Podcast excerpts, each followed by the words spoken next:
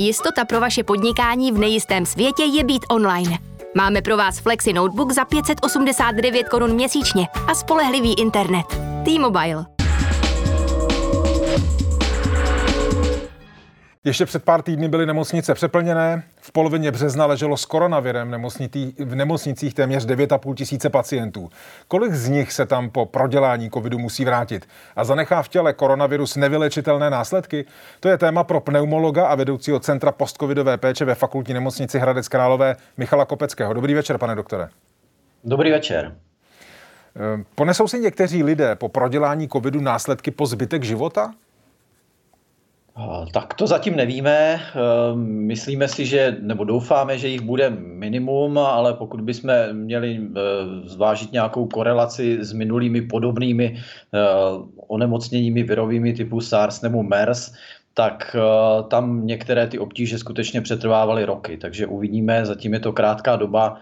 Eh, I my v našem centru máme několik pacientů, kteří už jsou rok vlastně po prodělání toho eh, covidového onemocnění a i některým z nich přetrvávají skutečně změny na těch plících. To znamená, týká se hm, ty, řekněme, postcovidové následky, týkají se jen plic nebo i jiných orgánů? Eh, týkají se i jiných orgánů, dominantně. Eh, ty změny, ty zatím, které se pomalu reparují, jsou v plicích, ale postihuje to i srdce, které se zdá, že eh, většinou s tím časem odezní.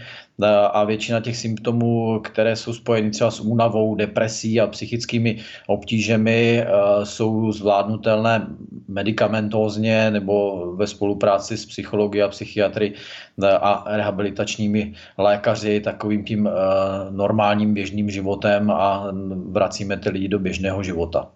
Na čem vlastně závisí, za jak dlouho se, když zůstaneme u plic, za jak dlouho se plíce po covidu zregenerují?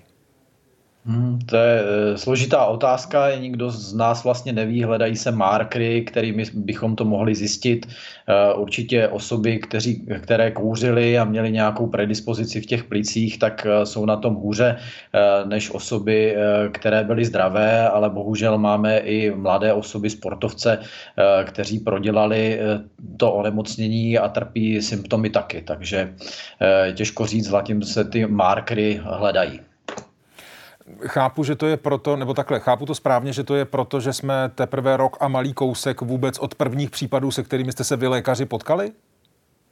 Eh, je to víceméně tak, eh, nejsou tak rozsáhlé studie, nebo se hledají ty markery, eh, hledá se stratifikace těch pacientů, my víme, co funguje, nicméně nevíme, proč u některých to funguje, u některých to nefunguje, zda to souvisí s odpovědí imunitní, zda to souvisí s léčbou, kterou dostali v průběhu toho akutního covidu. Tady Daniela Drtinová. Chci vám poděkovat, že posloucháte naše rozhovory. Jestli chcete slyšet celý podcast, najdete ho na webu dvtv.cz, kde nás můžete i podpořit a stát se členy DVTV Extra.